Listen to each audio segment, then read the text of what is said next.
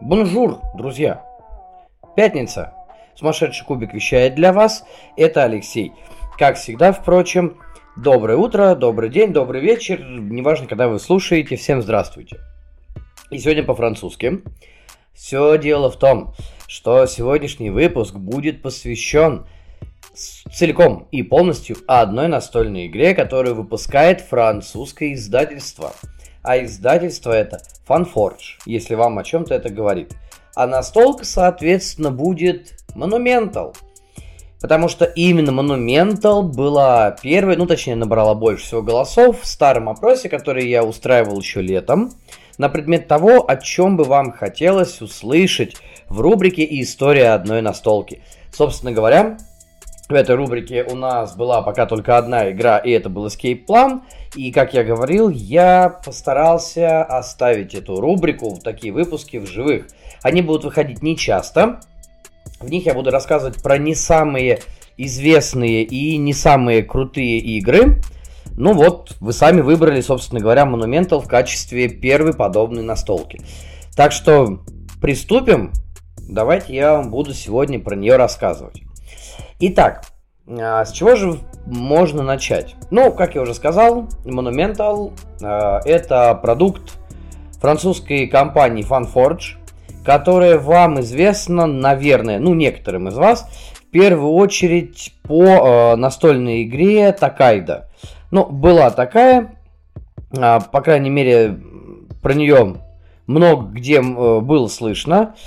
Ну, как сказать, не самая известная, но, наверное, широк, э, скажем так, хорошо известная, или, как говорят, широко известная в узких кругах э, игра. Поэтому, ну, она сделала, на мой взгляд, э, какое-то определенное, ну, э, лицо, скажем так, фанфорджи, да. Э, ну и по сейчас э, игра, кстати, находится ну, относительно высоко, скажем так, она в тысяче, если быть точнее, это 634 место в рейтинге БГГ, хотя, кстати, а, отзывы у нее у базовой э, версии, она достаточно старая, 2012 года, а, оценка, точнее, не отзывы, а оценка у нее, ну, так себе, это семерочка. А э, коллекционка, которая включала в себя там все дополнения, все, что вообще выходило, уже, уже имеет оценку 7,7. Вышло это в 2015 году. Ну вот, собственно говоря, наверное, все про самую известную на данный момент настолку от э, Fanforge. А теперь перейдем, собственно говоря, к Monumental. Автором э, Monumental является австралийский, ну точнее как, он чешский геймдизайнер с австралийскими корнями, которого зовут Мэтью Данстон. А вот про Мэтью Данстона вы могли слышать не только в разрезе Monumental. Он э, создал э, карточную игру Elysium, э, такой set collection. Э, он э, принимал участие в разработке некоторых э, настолок серии Adventure Games – у нас их выпускает, если я ничего не путаю, компания «Звезда», я имею в виду на русском языке. А, также его авторству принадлежит э, настолка Chocolate Factory, она же шоколадная фабрика. Это такая семейный еврач с э, ну, как бы с индустриальным, скажем так, э, э, как сказать, бэкграундом, да? А, ну и, собственно говоря, Monumental. А, сама по себе еще немножечко так истории. А, Monumental это чистый киковский продукт э, с Кикстартера. Вышла она в 2020 году исходно. Хотя, ну, как бы должна была выйти в 2019, запускался Kickstarter, если я ничего не путаю, в 2018 году по осени. Э, дали 30, э, ой, господи, э, год исходно на то, чтобы сделать, ну, выпустить игру, ну, как всегда бывает с Кикстартером, за год не получилось, выпустили за два. То есть, по-моему, в конце 2020 года Monumental, собственно говоря, увидела свет.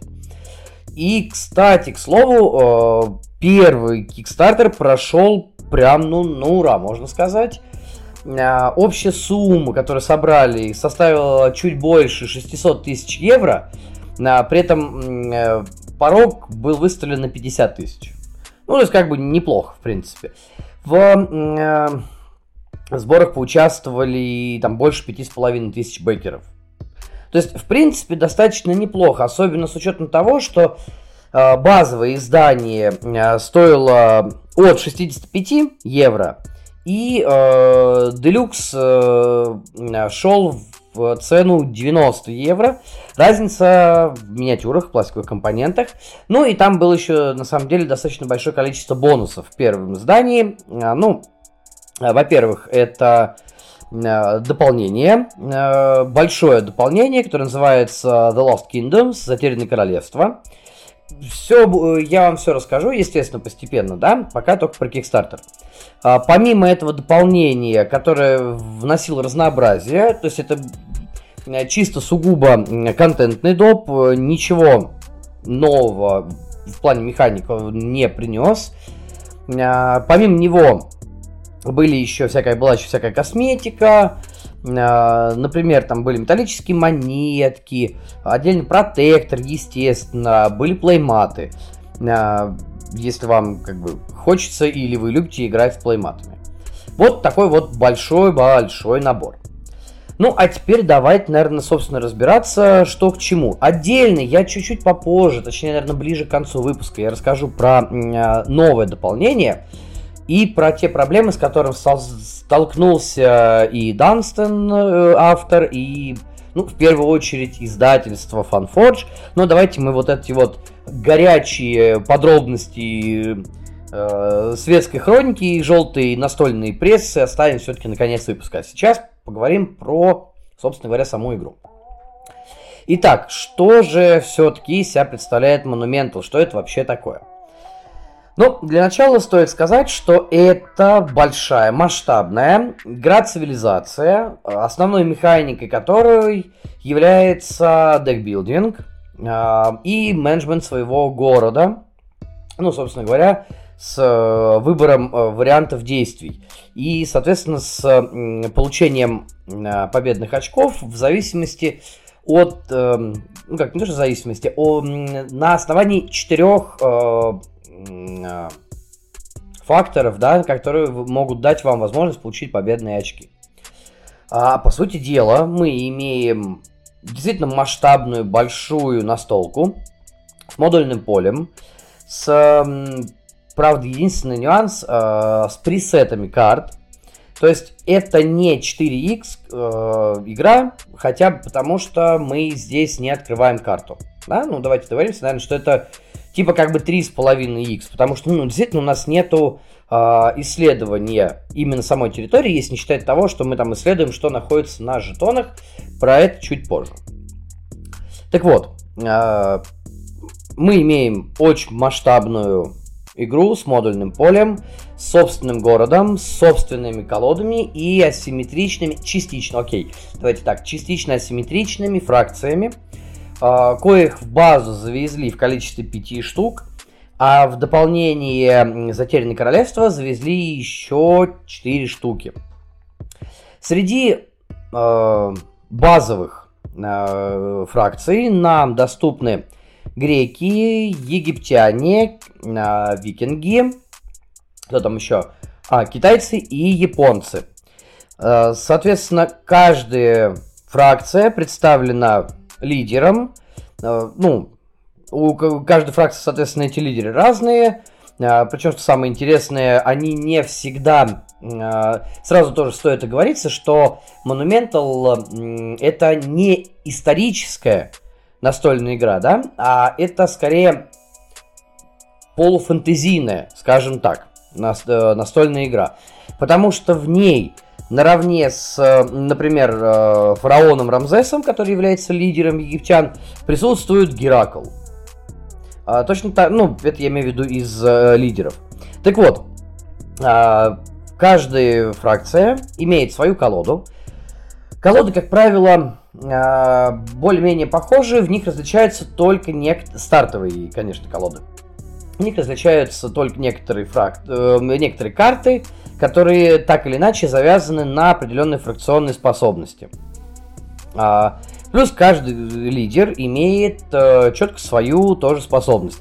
Как правило, способность активируется при выполнении какого-либо действия. Плюс ко всему мы э, имеем, э, если я ничего не путаю, э, 9, да, кажется, 9 э, солдат э, своих. 9 или 10, кстати, вот, сейчас, вот, не, вот честно не могу сказать, забыл, прошу прощения. Ну, в общем, мы имеем э, чистую пехоту солдат, э, плюс э, два э, разведчика, которые не являются боевыми юнитами, в отличие от лидеров и солдат. И плюс у нас есть еще башни. Башни это так называемый э, outpost, то есть форпост, который мы можем выставить на э, игровое поле. Э, дальше, помимо всего прочего, каждая колода, то есть каждая фракция имеет отдельно 5 карт культурной политики своей. И эта культурная политика, точно так же, как и многое э, другое, вводится в игру посредством там, определенных действий и дает нам ну, какие-то бонусы, какие-то плюшки. А, это что касается базы. А, ну и еще, кстати, один очень важный момент. Почему я сразу сказал, что игра не совсем историческая? Да, все просто, потому что в базе, помимо того, что есть э, э, вот эти стартовые э, фракции э, со своими воинами, своими колодами, плюс в базе, в том числе в наличии, есть еще отдельно э, герои и монстры. То есть это э, такие стретчи, которые были в, э, во время Кикстартера. Эти стретчи не являются обязательными к применению, но э, они так или иначе, э, скажем так, созданы для того, чтобы внести разнообразие в партию. Про все это постепенно мы поговорим, я про все вам расскажу. А, что же касается а, дополнения большого к базовой игре, которая называется Lost Kingdoms, да, я уже об этом говорил, там у нас э, 4 э, новые фракции. Э, значит, э, там у нас ацтеки, амазонки, э, атланты и, господи, там этот Акбар, лидер. Забыл, как они называются, эти, господи, фракция. Ну, в общем, короче, четыре новые фракции. Ну и, соответственно, для них соответственно, свои колоды и свои э, мульки. Сразу стоит сказать, кстати, ну я говорил, что разница есть между Deluxe и обычным изданием. В Deluxe все представлено миниатюрками. В обычном, э, как они назвали, Classic Edition, там все представлено э, жетонами. То есть все, там, э, господи, солдаты, разведчики, лидер наш. Все они представлены различными жетонами, мы эти жетоны передвигаем э, по игровому полю. Но у меня не, не было возможности ознакомиться с классическим изданием, я имею в виду вживую, я его не видел, но если судить по фотографиям, миниатюрки, конечно, выглядят намного-намного лучше, ну, как и всегда. И, кстати, к слову, очень приятный продакшн. То есть, э, пока я не перешел к сути игры, надо об этом сказать, что продакшн у меня, у, вообще у игры неплохой. Э, миниатюры сделаны очень хорошо, очень красиво. Ну, собственно говоря, как и все остальные иллюстрации. Сделано очень классно. Есть очень хорошая, понятная и доступная иконографика. На некоторых картах присутствует текст, текста не очень много, а, он есть, ну, как бы, да, но достаточно ну, простой, если вы более-менее понимаете в английский. Если вы не понимаете, э, ну, не сказать, что будут прям большие у вас проблемы, но тот же самый там Google переводчик э, вполне легко может вам помочь. То есть э, на геймплей э, это сильно, ну, на мой взгляд, не влияет. Ну, только если вы вообще, вообще не понимаете на англи... Э, в английский, и там учили, не знаю, в детстве, в школе, там, немецкий, французский, китайский, ну, что-нибудь такое. А так вполне себе хорошо, э, все представлено, все красочно, все ярко. Действительно, очень неплохие иллюстрации. А, но, есть один сразу большой минус, миниатюрки все-таки большие. И держать большое количество миниатюр на э, тайлах ну, если такая происходит ситуация, а она может произойти, почему я расскажу. Uh, так вот, держать большое количество миниатюр на тайле очень неудобно, в отличие от жетонов. в данном случае, по крайней мере, все, кто э, писал по поводу классического издания или сравнения классического издания с делюксовым, отмечали в плюс к э, вот этой классике именно то, что с жетонами намного-намного удобнее, приятнее, там, легче, не знаю, даже кто так сказать.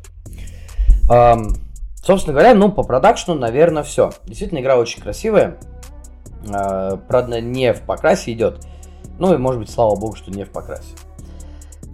Ну, плавненько, наверное, перейдем к геймплею. Итак, что же нам нужно, по сути дела? А по сути дела мы должны провести свою, поскольку я уже сказал, что это игра цивилизация, мы должны провести э, свою фракцию, э, кого мы выбрали, через три эпохи, а если мы выбираем еще и Ренессанс, то есть это дополнительная колода, дополнительные карты, э, то через четыре эпохи мы должны провести э, при помощи активации своего города э, получение очков действия, которые разделены на несколько, э, на несколько категорий, а, за счет этого мы будем прокачивать свою колоду, покупать различные карты, которые будут приносить нам победные очки в конце игры, некоторые типы карт, а, строить чудеса света, которых очень-очень много, они разделены, соответственно, на эпохи, а, и захватывать э, близлежащие к нам территории. Будем пытаться поработить, точнее, победить неуступчивых варваров – а, поработить свободные города, торговать с торговыми городами, ну и, возможно, в какой-то момент э, отжимать территорию у противника. Это все нам будет доступно э, с течением партии. Так вот, что называется, двигаемся дальше. Как, собственно говоря, идет игра и как она, какой, какие основные механики есть и какой геймплей. Э, как я уже говорил, э, каждая фракция имеет свою колоду. Каждая фракция имеет при этом еще и свой город. Город представлен э, тремя рядами по три карты, ну или три колонки по три карты, как вам удобнее. Каждый раз свой ход мы будем выкладывать, э, точнее в конце предыдущего хода, ну или если мы начинаем игру, то сразу в начале, мы будем выкладывать 9 карт, то есть 3 на 3 у нас будет такой вот квадрат. А, эти карты будут представлять из себя различные способы получения вот тех самых ресурсов или очков действия, которые мы будем распределять. В свой ход мы должны активировать пересекающийся ряд и колонку. То есть из э, 9 карт у нас всегда будут активны 5. А какие мы выбираем самостоятельно. Э, при активации мы получаем э, ресурсы, ресу... которые говорю, представляют из себя очки действий. Эти ресурсы бывают нескольких типов. А, причем самое интересное в игре, что меня очень лично радует, они даже а, сделаны из а, разных материалов. Ресурсы бывают а, временные. Это а, черные диски, которые представляют из себя а, строительство, ну или а, там ну, будем так говорить, да, то есть э, очки производства, так называемые. А, красные диски, а, которые представляют из себя а, военную силу, которую мы будем тратить на передвижение, ну, в основном на передвижение. И голубые диски это наука, очки науки, которые мы будем тратить на приобретение научных карт. Вот, собственно говоря, все. И эти три варианта ресурсов представлены пластиковыми дисками и они временные. То есть в конце своего хода мы должны будем сбросить те диски, которые у нас остались, если мы их не смогли или не захотели использовать. И другой, э, другие есть типы ресурсов, которые представлены картонными жетонами. Ну, или если вы брали там делюксовые издания э, и брали к нему дополнительные металлические монетки, вот еще металлические монетки. То есть они не картонные. А, ну, давайте от этого немножечко отойдем, чтобы было понятно. Постоянные ресурсы это, а, собственно говоря, золотые монеты. Это диски культуры, которые мы будем получать. А, и это а, диски постоянного, э, постоянного производства. То есть постоянных очков производства. Эти диски мы будем собирать при передвижении по карте. вот они все картонные, и они все постоянные. То есть они лежат в нашей игровой зоне э, до того момента, как мы их потратили. То есть потратили, скинули. Если не потратили в свой ход, они остаются на ход следующий. А, то есть таким образом у нас может быть э, какой-то вот какое-то подобие резерва. А, так вот, после активации э, города и получения ресурсов мы, собственно говоря, начинаем э, выполнять наши действия. Все наши действия так или иначе связаны вот с этими дисками, ну, по большей части. А, и э, для того, чтобы сделать действия, нам эти диски придется тратить. Давайте, наверное, потихоньку, постепенно разберем, что есть, какие у нас варианты. За черные диски производства, как несложно догадаться, мы можем что-то строить. Что значит строить? А, в широком смысле слова это значит э, покупать новые карты построек к себе в колоду. А, и тут же вот в этот момент нужно сказать одну очень-очень важную фишку, которую я прям должен, наверное, сказать в самом начале э, описания геймплея, потому что от нее очень многое зависит. Поскольку Monumental, как я уже там говорил в самом начале, это все-таки цивилизация с декбилдингом, и декбилдинг здесь является превалирующей основной механикой, э, ну, окей, одной из основных, да, то каждый раз, покупая карту, мы должны ее куда-то положить. Но в классических декбилдингах, как правило, карта, купленная или полученная каким-то образом, отправляется сразу в сброс. А, ну, за редким исключением, если не сказано иное. Там, допустим, в Звездных Империях есть э, некоторые карты, которые позволяют, э, купив карту с рынка, тут же там э, положить ее в свою игровую зону и разыграть, например, да? Или положить наверх своей колоды. Э, который, то есть вы сразу эту карту получите в следующий ход, но, как правило, большая часть э, карт купленных идет в сброс.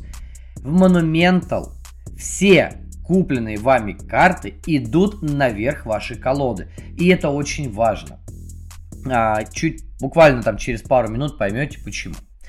Так вот, э, очки производства дают возможность купить здание.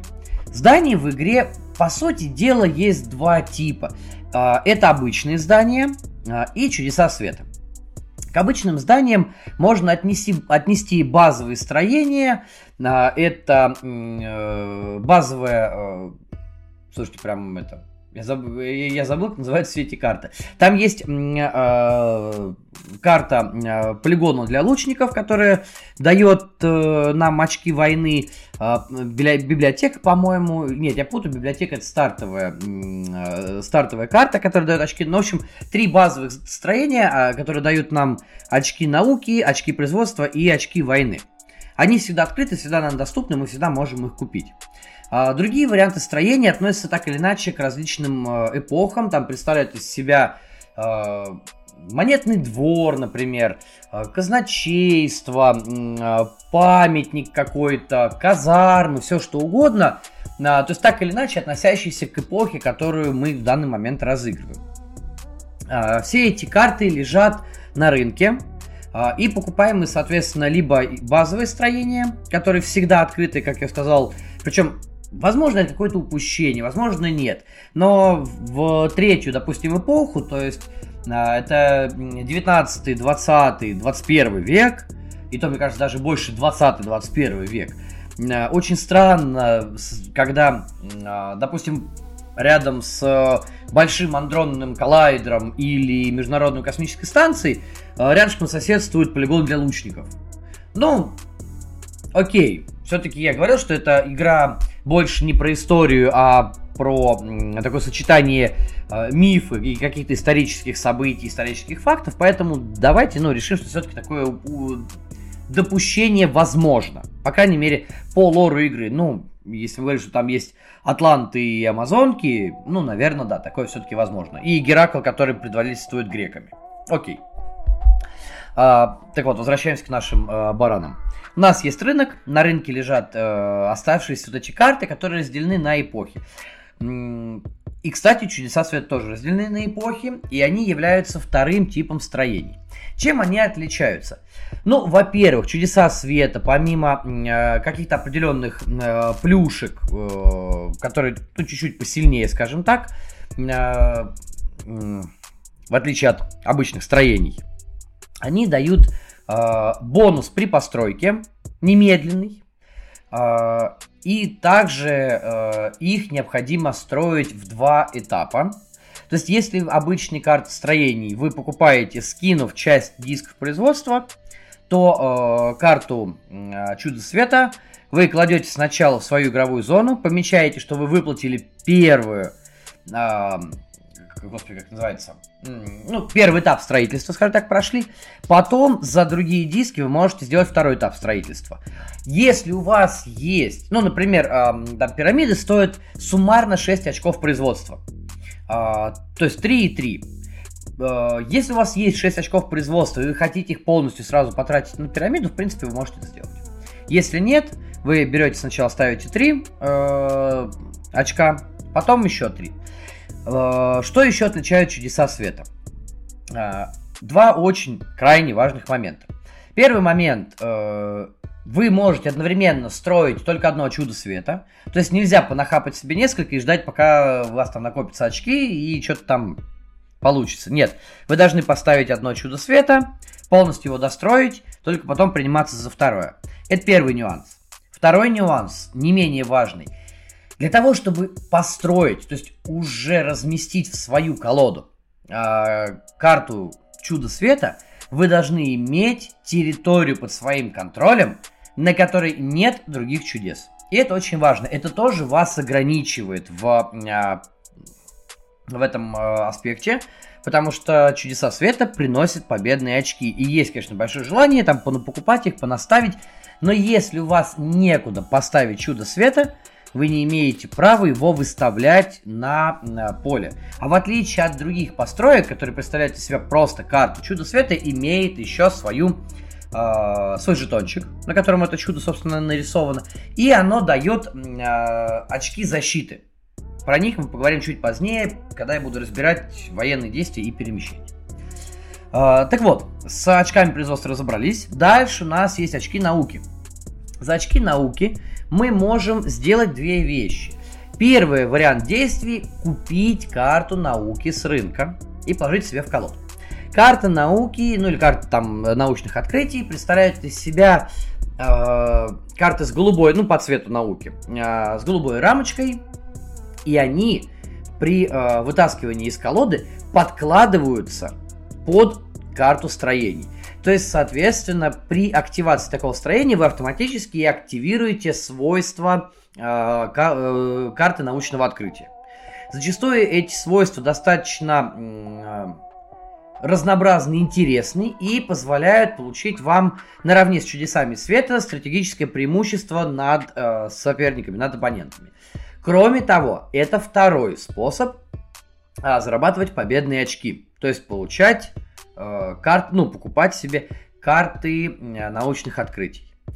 Второй вариант действий, который вам доступен при э, трате очков э, науки, это возможность вытянуть карту из э, колоды и выполнить ее действие. То есть, если вы... Э, это вот, э, что называется, к чему я сказал по поводу декбилдинга и выкладывания карт поверх э, собственной колоды. Например, вы построили какое-то здание, купили, или достроили чудо света, получили от него моментальный однократный бонус, а, там положили его в свой, ну, то есть какие-то эти вот ресурсы, очки действий э, разных типов, положили это, этот бонус э, к себе в игровую зону, и после этого вы карту положили наверх колоды но вы только что прочитали ее свойства. Соответственно, вы можете ее активировать, и вы можете потратить 2 очка науки на то, чтобы тут же достать эту карту, активировать ее, и после этого она уже уходит в сброс. Вот таким вот образом. Да, вы можете дождаться, пока эта карта выйдет э, на ваш э, ну, на, на вашу часть э, планшета, который представляет из себя город, и активировать на следующее действие. Но если вы считаете, что то действие, которое э, даст вам карта только что купленная, например, да, э, оно действительно прямо сейчас крайне необходимо, при помощи науки вы можете э, эту карту активировать. То есть вот таким нехитрым, э, но очень интересным, продуктивным образом можно продолжить э, цепочку своих действий в, ну, в ваш раунд.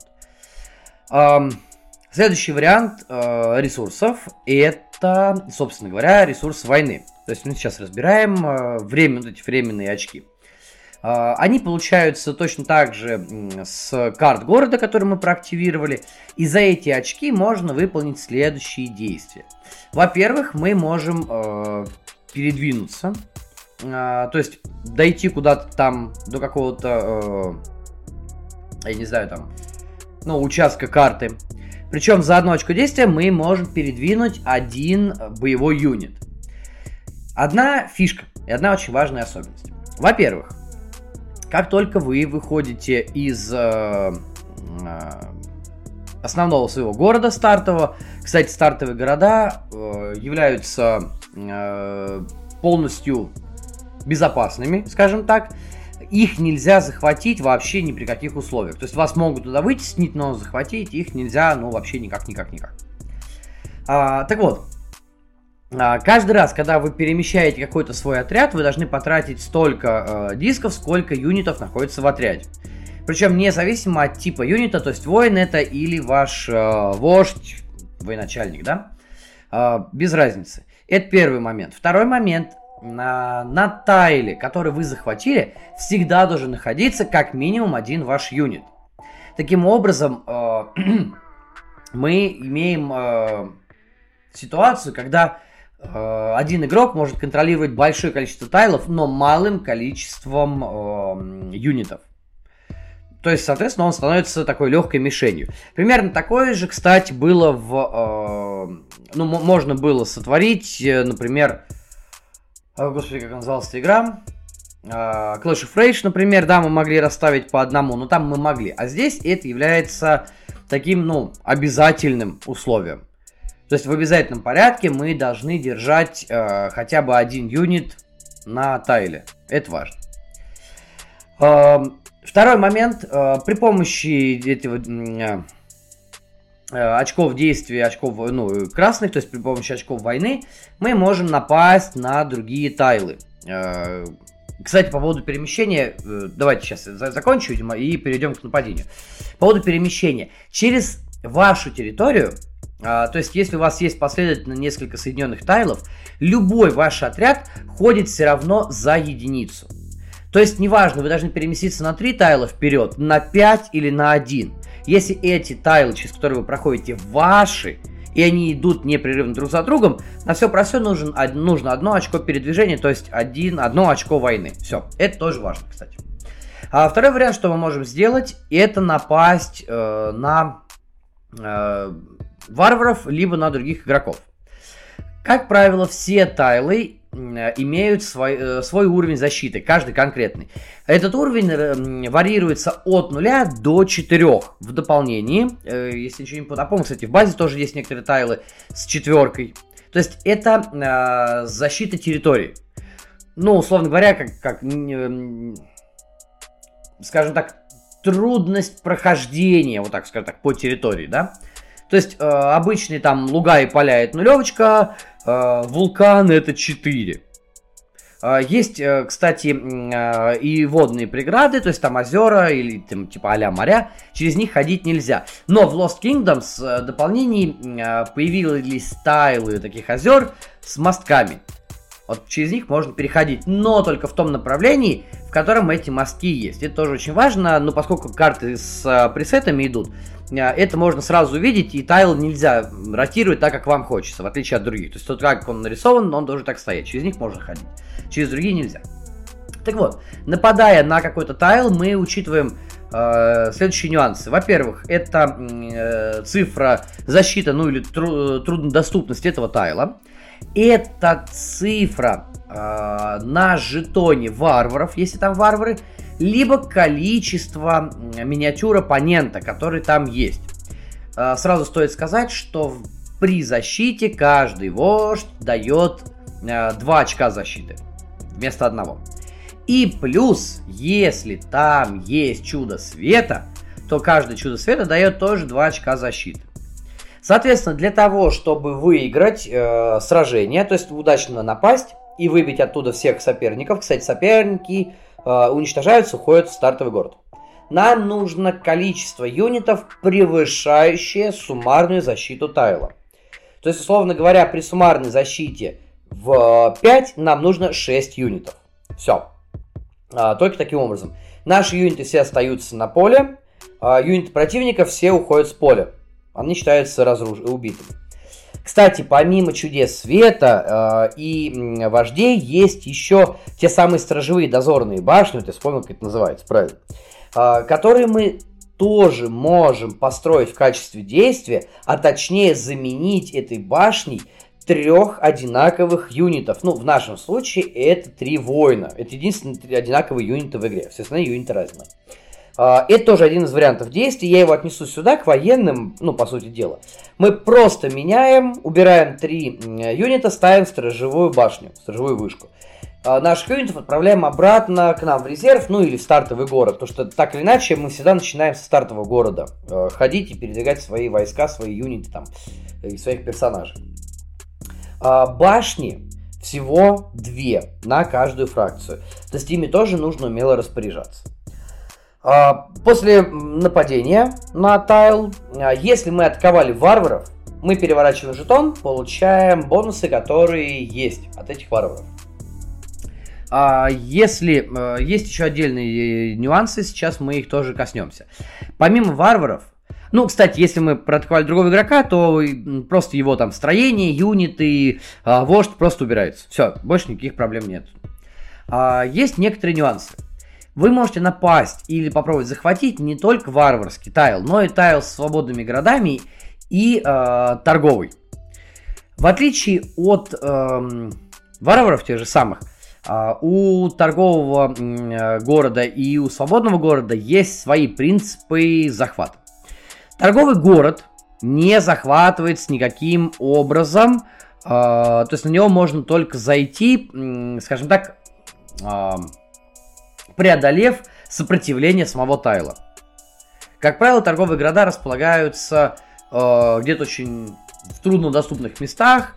Э, и это, кстати, тоже города такие по типу э, там Самарканда, э, Катманду, например, которые могут располагаться в горах.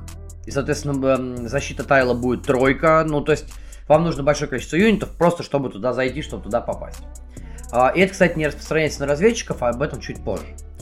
А, и свободные города представляют из себя а, определенный ресурс, который вы должны потратить, чтобы захватить этот город.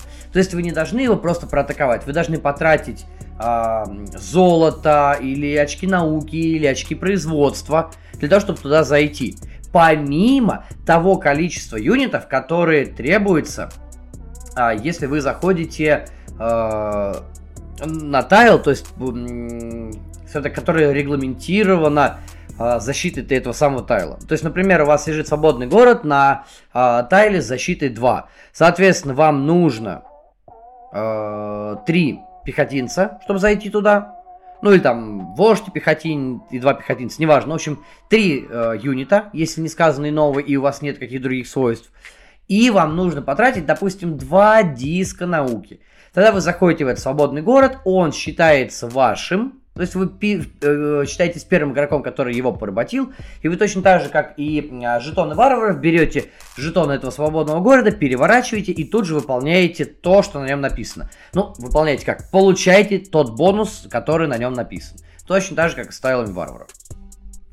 А, теперь коснемся еще а, одного варианта действий, который тоже связан с красными дисками войны. Это перемещение наших разведчиков. А, дело в том, что я уже до этого чуть раньше говорил, что разведчики не являются боевыми юнитами.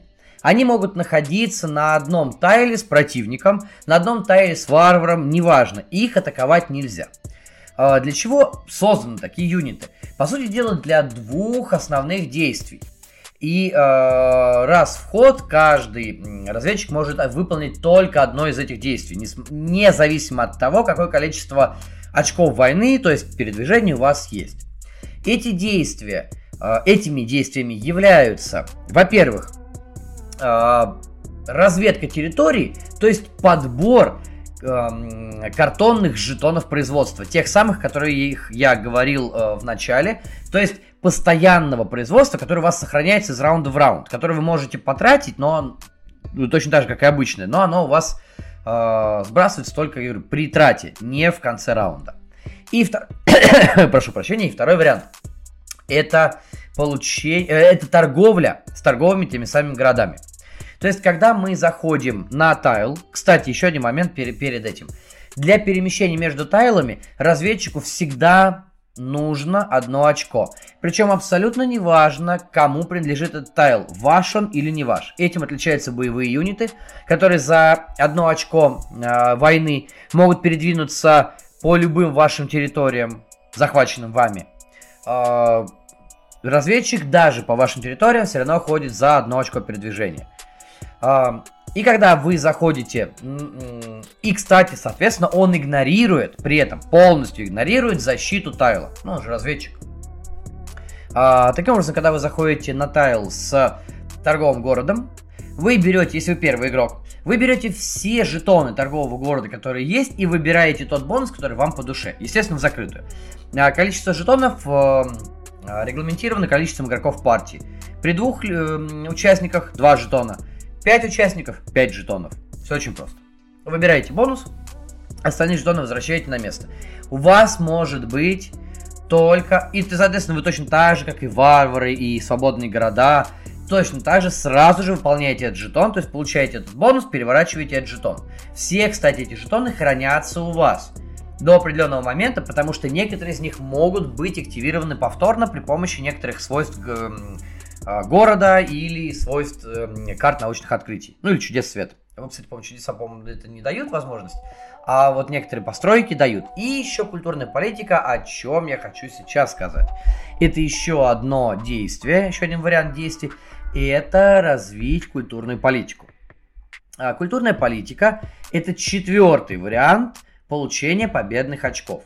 Кстати, именно чудеса и культурная политика дают по два, то есть каждое чудо, каждый э, cultural policy дают по два победных очка, а территория, захваченная в кон, ну, к концу игры, или карта научного открытия дают по одному очку в конце игры. А, так вот, для того, чтобы получить культурную политику, нам нужно иметь э, те самые картонные очки культуры, перышки такие. Эти очки мы будем получать от зданий э, или от чудес света, от некоторых научных открытий, э, по действию некоторых, кстати, э, все из головы вылетело, в вождей, то есть э, военачальников наших, э, и аккумулировать их, соответственно, сбрасывая при принятии культурной политики. Первая культурная политика стоит одно очко культуры, а, последующие на одно очко больше. То есть, соответственно, пятая, последняя карта культурной политики будет стоить 5 очков культуры. А, эти карты у нас всегда стандартные, для, э, то есть они не меняются для каждой фракции. Ну, я имею в виду, каждая фракция они разные, но для каждой фракции они будут э, одинаковые, соответственно. То есть мы нет такого, что мы можем добавить или убавить э, там какие-то карты. Нет, у нас, у нас их всегда будет 5. Сколько культур, э, насколько культурно мы разовьемся, и это будет зависеть только от нас но каждый раз перед стартом партии вы эти карты будете перемешивать. То есть порядок выхода культурной политики будет, эм, ну, немножечко, но отличаться. А, каждый раз, так же, как и при строительстве чудес света, каждый раз разыгрывая карту культурной политики, а, мы будем получать немедленный бонус, причем, что самое интересное, разыгрывая каждую последующую карту, мы будем еще раз получать все немедленные бонусы карт культурной политики, которые у нас уже открыты. В том числе от той, которую мы только что открыли.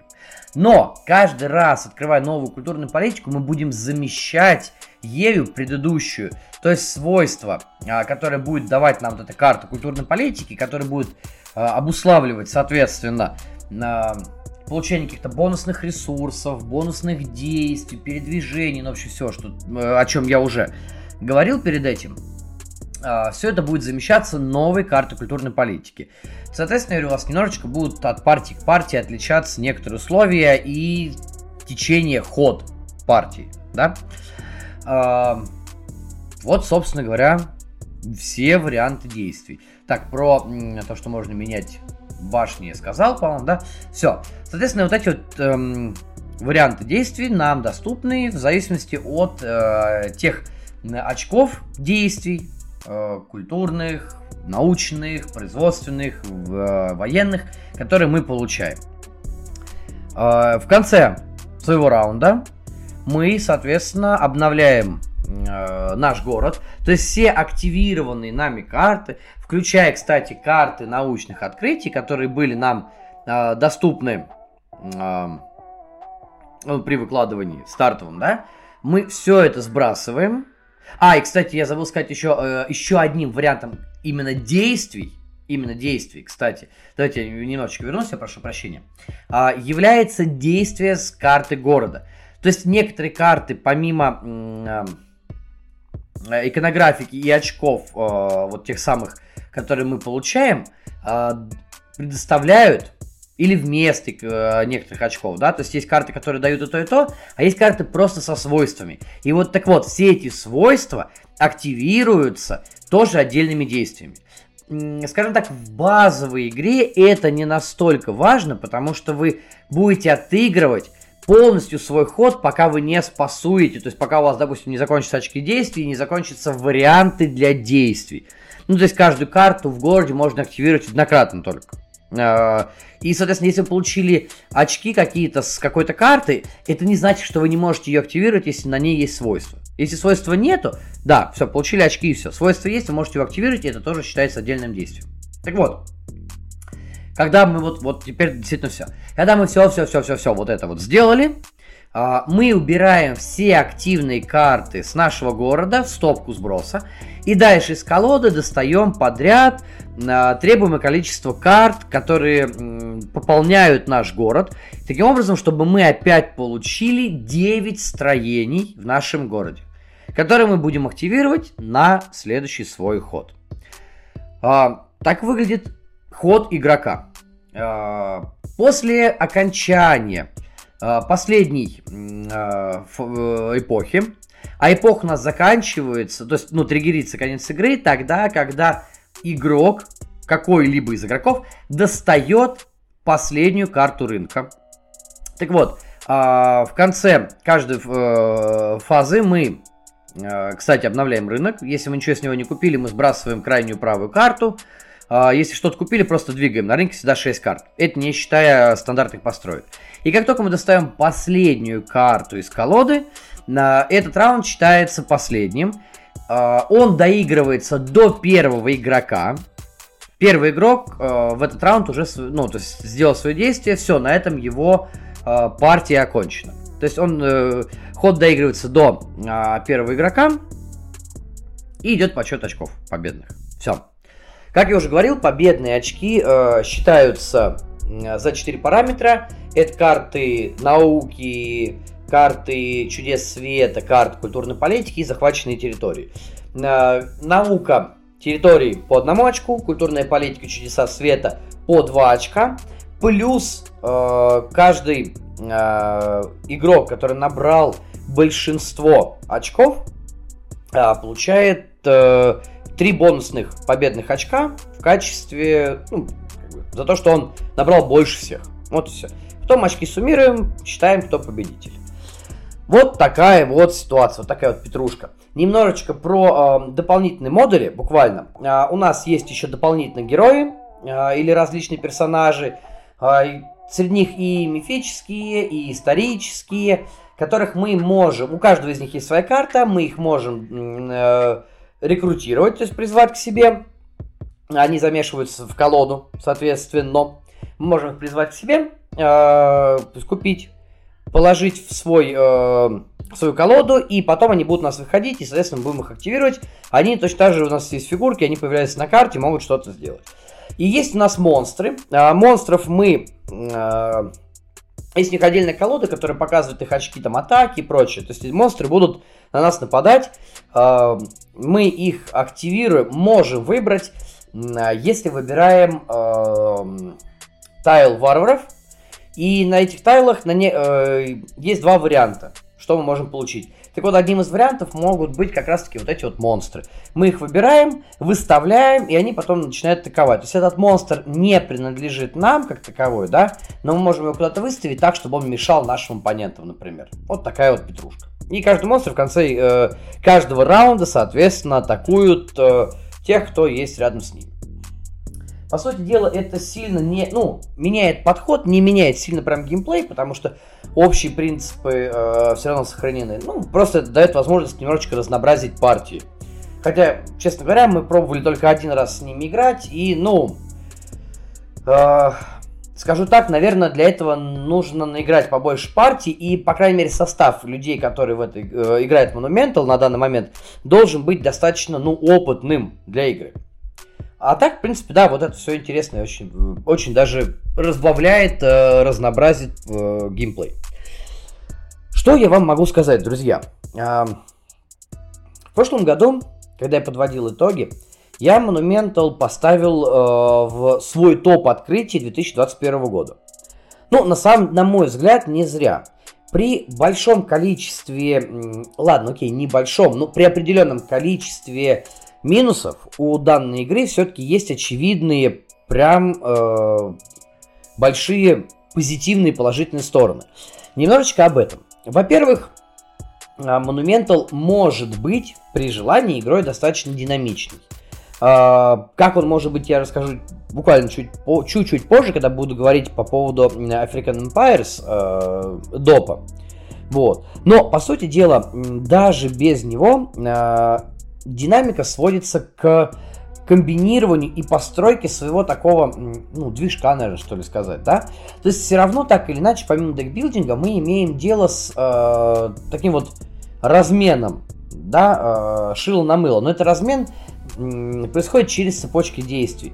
То есть мы за э, одни ресурсы покупаем другие ресурсы, мы за одни ресурсы идем, получаем другие ресурсы, чтобы потом купить еще другие ресурсы, да? То есть получается, ваш ход будет состоять из выполнения мини-цепочек или такого даже движка, который вы сможете построить при помощи своего города. То есть, соответственно, активация карт в городе и дает вам вот эту вот динамику. Чем лучше и успешнее вы построите свою колоду, и чем лучше и успешнее у вас э, вы выберете тайлы для активации, тем лучше будет ваш движок, и тем больше вариантов для действий будет вам доступно. То есть это даже можно сказать, что это такой комбо-вомбо мы можем сделать, когда мы э, реально обмениваем одно на другое, и это делаем это постоянно. Э, плюс, кстати, очень важно, что у нас э, золото это Джокер, который позволяет, э, я, кстати, по-моему, забыл об этом сказать, в, когда описывал компоненты и прочее. Да, золото это Джокер, за который мы можем купить все что угодно, кроме культуры. Кстати, кроме культуры. Так вот, наличие э, золота в том числе позволяет нам крутить вот такие камбухи. То есть игра становится э, играть э, внутри Монументал вот в эту маленькую игру с активацией города, ну такое, конечно, это не маленькая игра, это такое, это скорее образное выражение, э, делать это очень прикольно. И действительно, это дает определенную для игрока конкретного динамику. Но из этого вытекает очень большой минус, который как раз таки в допе должны были поправить. А именно этот минус заключается в том, что при игре больше, чем вдвоем, даунтайм может быть очень большой. Особенно для первых партий. То есть представьте себе, на поздних этапах игры, когда ваши карты города, карты научных исследований приносят достаточно большое количество очков э, действия разного типа, которые тем более вы можете комбить, и еще различные свойства на картах, которые позволяют прокручивать в том числе вашу колоду, то есть добирать все новые новые карты, которые дают вам новые возможности действия, именно добирать из колоды именно. Не строить просто, а именно достать потом эту карту, не дожидаясь, пока она выйдет на э, ваш э, планшет города. Таким образом, вы постоянно-постоянно обеспечиваете себе, ну, можете обеспечить подпитку ресурсами, э, и обеспечив эту подпитку, вы можете постоянно получать новые карты, выполнять новые действия, идти дальше, бить больше, строить лучше, ну, вот в таком духе. Изучать глубже, да. А, когда вы начинаете только свое знакомство с Monumental, ваш ход может достигать 15-20 минут. Я абсолютно серьезно, я не шучу. то есть прикиньте, какой это даунтайм. Реально можно ждать при игре втроем, даже можно ждать своего хода минут 40. И это очень-очень плохо. Если вы готовы с этим мириться, поверьте, да, это того стоит. Ну, на мой взгляд, естественно, это того стоит, потому что Monumental мог, может вам подарить очень интересные партии, очень интересные ощущения. Э, но первые, первые такие партии будут очень тяжелыми. Хотя вот недавно мы играли на двоих, буквально вот в это в воскресенье, э, и мы очень быстро справились. Прям реально очень быстро, то есть буквально где-то часа за два с объяснениями правил у нас э, ушло на то, чтобы сыграть вдвоем, если даже не меньше, на самом деле. Ну окей, просто мы опытные настольщики, э, которым даже при в новой игре не надо очень много объяснять. А Monumental, и это еще один плюс ее, имеет достаточно легкие на самом деле правила. Я только что вам все это рассказал, но, естественно, не вдаваясь в очень большие нюансы, какие, которые там есть. А, но, тем не менее, даже эти нюансы а, очень хорошо можно понять. Да, рулбук не самый стройный на самом деле, но при этом это не дебри. То есть через книгу правил реально можно очень легко прорваться, и она не оставит большое количество вопросов. Ну, то есть все-таки какие-то детали там действительно неплохо описаны, и это очень важно. Поэтому, если вы не боитесь возможного даунтайма в первых партиях, и вы понимаете, как работает Monumental, Дальнейшие партии у вас будут проходить намного-намного быстрее. Ну, опять-таки, про допчик чуть-чуть попозже расскажу. Который, кстати, еще не вышел. Ну, там есть о чем рассказывать. А, следующий плюс игры, про который я уже говорил, она, конечно, очень красивая. Она безумно красивая, она прекрасная, прям, ну, по поводу продакшена эпитетов можно говорить массу. Действительно, прям это очень круто. А, очень круто то, что компоненты разделены, а, так что вы могли понять, что сбрасывается, что не сбрасывается. Хорошие детализированные миниатюры, действительно хорошие.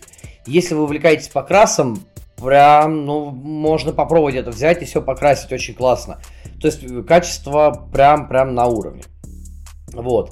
А, следующий плюс это все-таки э, та в той или иной степени асимметрия. Потому что те карты, которые будут выходить у вас на рынке, они будут разные.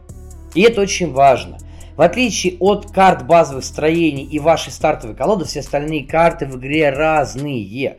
И вы можете, конечно, пытаться плясать от разных стратегий, ой, от одной и той же стратегии каждую партию, но не факт, что вам дадут это сделать. Потому что каждый раз у вас по-разному будет замешиваться колода, выходить по-разному здания, вы по-разному будете активировать города. То есть нет гарантии, что вы каждый раз будете получать одни и те же ресурсы, выполняя одни и те же действия. И так из партии в партию. В этом плане Monumental достаточно реиграбельно, и это прекрасно. Добавление новых карт из допа, добавление карт Ренессанса, то есть четвертой эпохи, еще сильнее разнообразит игру, хотя Ренессанс, конечно, ее удлиняет. Ну, есть такое. Но не без этого, если вы хотите еще больше погрузиться, это, это прекрасно. То есть в этом отношении Monumental прям решает. Еще один момент, но это уже чисто от меня, э, и это можно, может быть таким хом-рулом. Если вы не любите э, плотное взаимодействие, а Monumental достаточно неплохо масштабировано. То есть при игре вдвоем на любом из вариантов карт, так или иначе, в какой-то момент у вас закончится свободные территории, вы начнете нападать друг на друга. Потому что вам нужно будет строить ваши чудеса света. И э, это, кстати, очень важно, один очень важный еще нюанс. Тоже я забыл об этом сказать. Но вот я говорю, видите, нюансов много.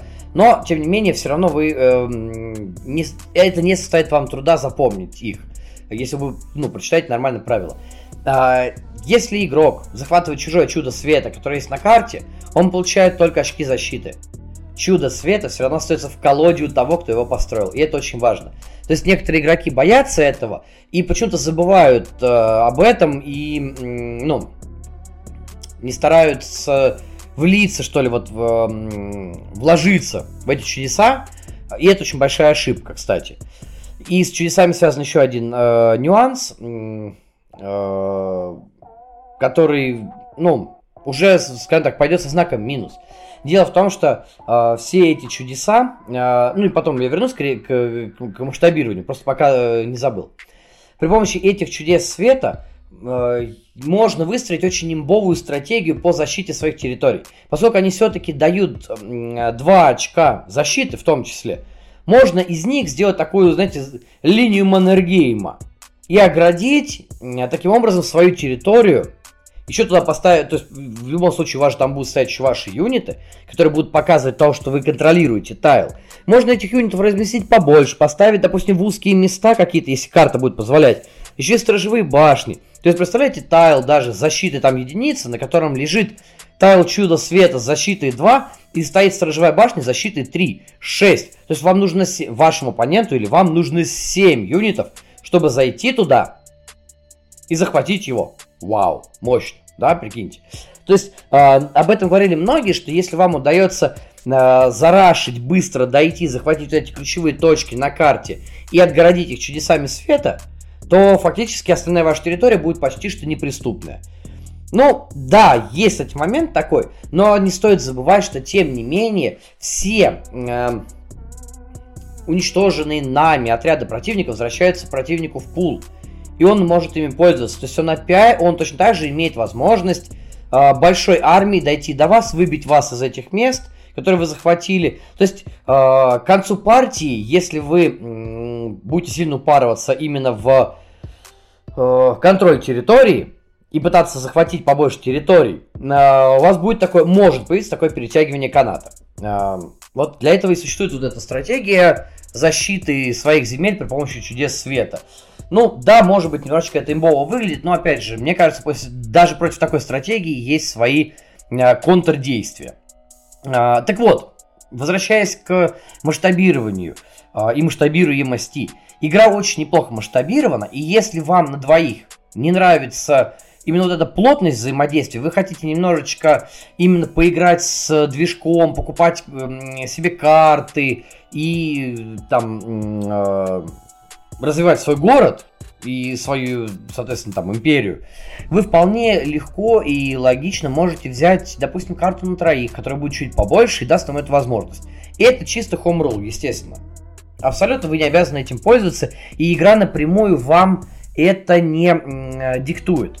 Это уже чисто а, от себятина, от менятина. А, то есть, пожалуйста, вы можете так сделать, если вам не нравится драться.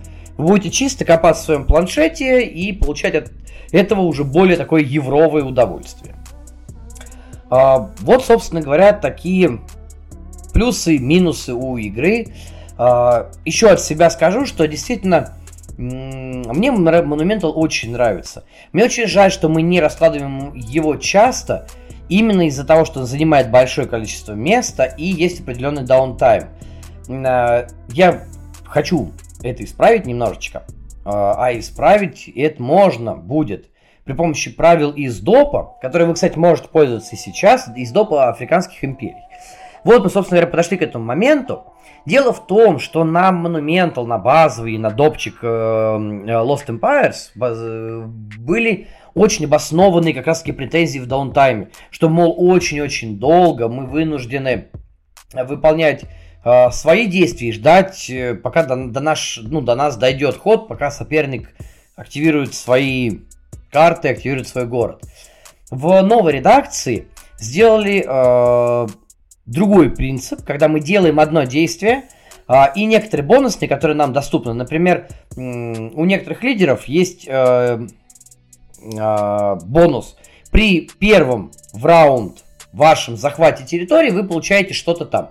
Соответственно, если вы своим действием захватили какую-то территорию, вы тут же бонусно можете выполнить э, действие вашего лидера и получить очки, э, там, очки культуры или очки э, производства, ну, в общем, то, что дает ваш лидер, ваш э, вождь. Или, например, вы своим действием выставляете культурную политику и можете, соответственно, бонусом сразу получить культурную... Э, э, все бонусы вот этих карт, которые у вас уже есть. Uh, то же самое касается только что построенного чуда света. То есть бонусом вы же получаете что-то однократно при постройке, вы это берете. То есть это не считается доп. действием. Дальше, после этого, ход переходит к другому игроку. Uh, честно говоря, мы это еще не пробовали. Ну, я говорю, все-таки не так много играл в Monumental, и я об этом очень сильно жалею, потому что игра, игра очень достойная, очень классная. Мы это еще не пробовали, но на мой взгляд, по описанию и по тому, что я знаю про э, Monumental в разрезе стандартных правил, а, такой подход внесет очень сильную кризисность в игру. И это тоже, с одной стороны, здорово, особенно для людей, которые хотят а, контролировать и которые хотят больше, скажем так, подрезать и пакостить своему сопернику. То есть представьте, в течение всего раунда у вас не меняется рынок, в течение всего раунда вы можете зарабатывать очки, и вы будете думать, что вам лучше. Захватить территорию, или дождаться, пока ее захватит соперник и выбить, то есть получить бонусы, или еще что-то. Да, вы будете постоянно находиться в таком вот кризисном подвешенном положении в, и решать, что первично, что нужно сейчас. А, единственный очень важный нюанс, на мой взгляд, когда вы делаете цельную цепочку действий, а, вы вспоминаете, что для чего вы хотите сделать. Ну, то есть, представляете себе, при, розы, при отыгрыше одного действия за ход, а, у вас может немножечко прерваться эта цепочка действий. Да, естественно, если ваши соперники э, спасуют, то есть у них не будет больше очков действий или, или вариантов для действия, вы можете дальше уже начать крутить комбо-вомбо. Но в целом это призвано уменьшить даунтайм и, возможно, таким образом еще увеличить немножечко кризисность. А, окей, я когда это попробую, я обязательно напишу это на канале, что вообще из этого получилось. А, и это, собственно говоря, все, что я хотел рассказать именно про геймплейную часть дополнения. А в нем, кстати, он называется «Африканские империи». А, будут новые фракции, будут новые карты. Ну, то есть, опять будет очень большое количество нового контента. Но, что самое стрёмное, и я, конечно, не очень хотел хотелось бы мне заканчивать на такой негативной ноте, но Дело в том, что нужно все-таки включить немножечко вот этого э, бульварного чтива и сказать, что происходит сейчас. Казалось бы, Monumental игра неплохая. 7,6 у нее оценка на БГГ. Большое количество бекеров. Э, полная эксклюзивность, кстати. Э, то есть игры не было в ритейле, можно было только перекупить у кого-то. Но в чем большая-большая загвоздка и проблема? Именно в этой пресловутой эксклюзивности. Дело в том, что FanForge сразу сказали, что они не будут выходить в ритейл. И с наступлением эм, ковидного времени, когда вы сами знаете, очень сильно просела э, экономика э, из-за того, что производство в том же Китае на какое-то время встало, встали транспортные перевозки, локдаун и прочие ситуации. Я сейчас не про Немезиду, а про реальный локдаун, который был в мире. Из-за этого FanForge потеряла большое количество денег. А денег у них было, а как, как оказалось, не так уж и много. А, плюс задержки в производстве. А, насколько я помню, они не могли даже часть заказа а, оплатить. И они не хотели при этом выходить на открытый рынок, то есть продавать свои игры, игры в ритейле. Они считали, что они с этим справятся. Из-за этого э, Kickstarter по дополнению, который, э, я имею в виду Африканские империи, который стартовал э, в 2020, кажется, году, если я ничего не путаю, э, или в 2021, по-моему, 2020 году, Сейчас я вам даже, что-то я забыл на это посмотреть. Да, в 2020 году и летом 2020 года он стартовал. А, кстати, неплохо тоже собрал достаточно. Там а, больше 450 тысяч э, евро, 4 с лишним тысячи бекеров было. Ну, там можно было и а, купить и базу, соответственно, и доп и прочее.